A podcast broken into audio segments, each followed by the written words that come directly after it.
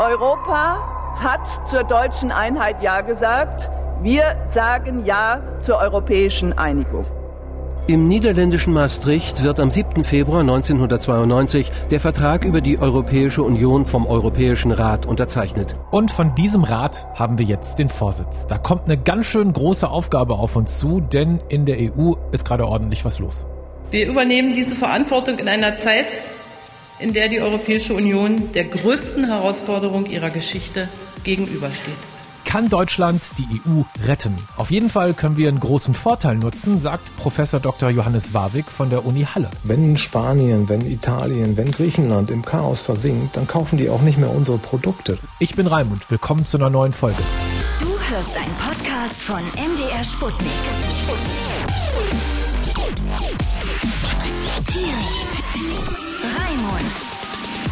Okay, wir haben jetzt die EU-Ratspräsidentschaft. Im EU-Rat, da sitzen die ganzen Staats- und Regierungschefs der gesamten EU und wir sind jetzt quasi für sechs Monate deren Anführer. Das wäre doch eine gute Gelegenheit, einfach mal alles zu ändern, was uns an der EU stört. Werden wir das so machen? Deutschland versteht sich eher als Motor und Moderator. Deutschland kann also nicht seine eigenen Interessen da an die erste Stelle stellen und alles durchsetzen, was es immer schon wollte, sondern es muss versuchen, den Laden zusammenzuhalten. Und das letzte Mal, als Deutschland in dieser Rolle war, war das vor 13 Jahren, also 2007. Und da hatten wir auch eine große Krise in der Europäischen Union. Damals war der Verfassungsvertrag gescheitert in Frankreich und den Niederlanden. Und da musste Deutschland schon mal die Scherben gewissermaßen zusammenkehren und hat das eigentlich ganz gut geschafft.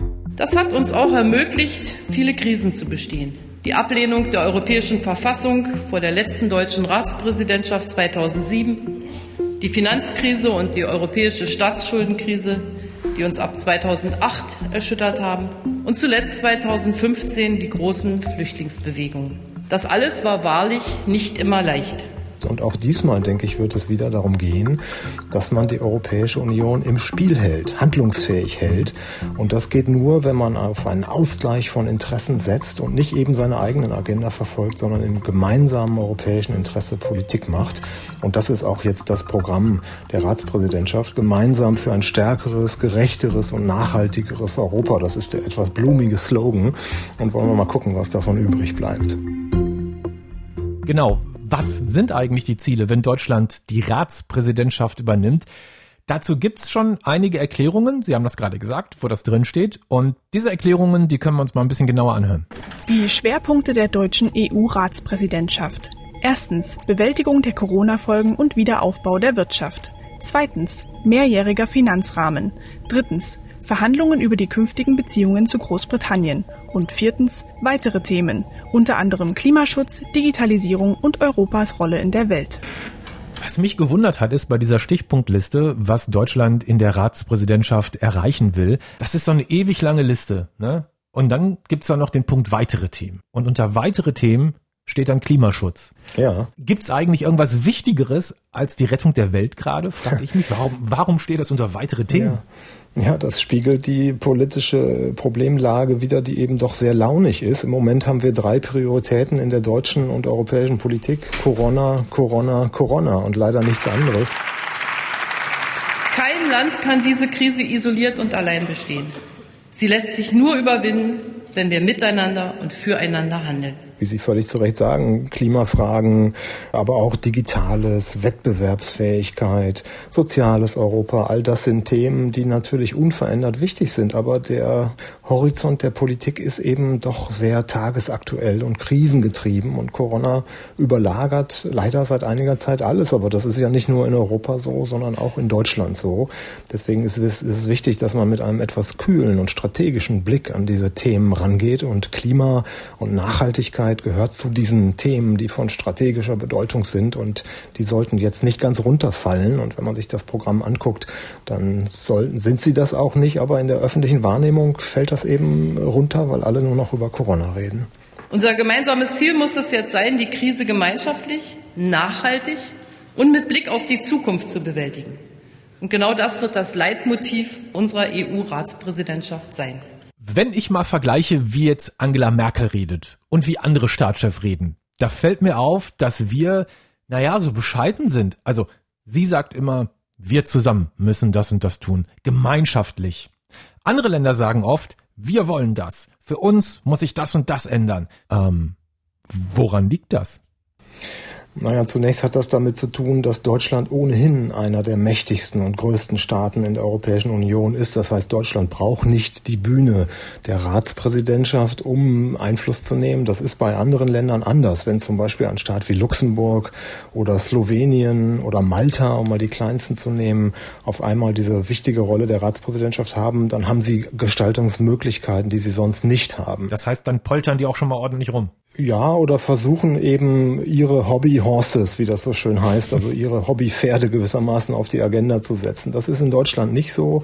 Deutschland nimmt dauerhaft Einfluss, weil es eben so groß ist. Und Deutschland muss immer mehr als andere darauf achten, dass es seine Stärke behutsam wahrnimmt. Also nicht den Eindruck äh, erwecken will, dass alle nach der deutschen Pfeife tanzen, weil dann wehren sich andere dagegen. Also Deutschland ist gewissermaßen der geborene Makler, weil er so viel Macht hat, muss es diese Macht gar nicht so präsentieren. Und deswegen ist Deutschland vielleicht besser als andere geeignet, wirklich europäische Lösungen hervorzubringen, die dann auch wirklich zur Problemlösung in Europa beitragen. Muss das wirklich sein, dass wir uns ständig um die Probleme von anderen kümmern? Darum geht's in wenigen Sekunden.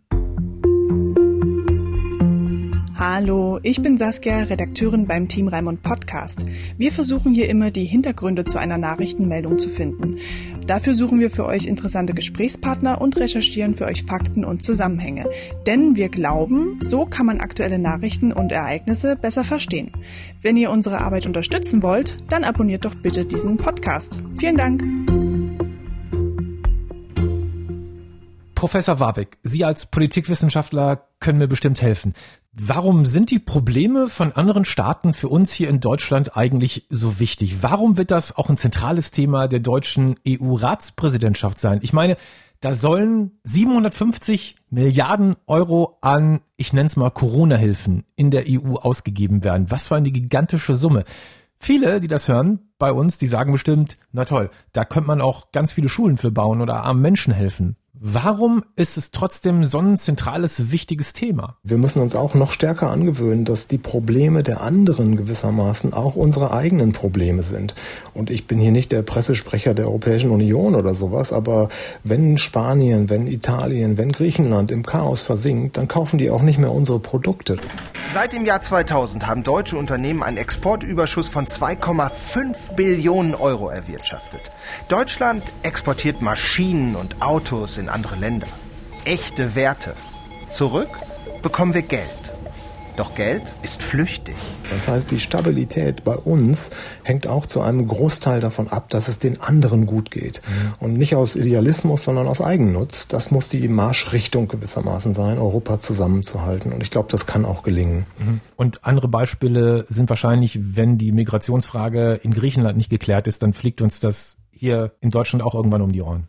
So ist es. Zum Beispiel, wir können Griechenland mit dieser Frage, die eben geografisch einfach anders liegen, wenn man so will, die haben Pech, weil die an den Hotspots liegen, nicht alleine lassen. Das ist nicht möglich, weil wir können uns dagegen nicht abschotten. Das zeigt ja 2015.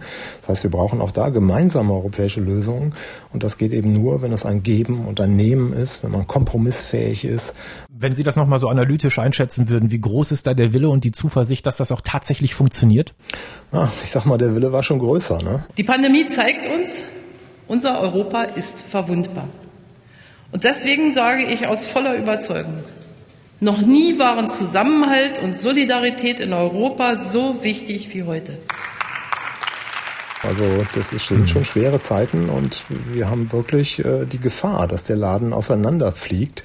Angela Merkel hat zu Recht gesagt, das ist die schwerste Krise äh, seit dem Zweiten Weltkrieg und der ist mehr als 70 Jahre her. Also es ist schon äh, stürmische Zeiten, in denen wir uns bewegen und deswegen braucht es Europäer, auch in öffentlichen Diskussionen, die die Fahne Europas gewissermaßen hochhalten. Ich gehöre dazu.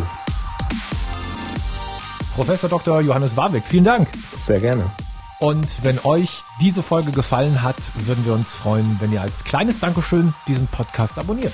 Bis zur nächsten Folge. Du hörst einen Podcast von MDR Sputnik. Sputnik. Sputnik. Raimund.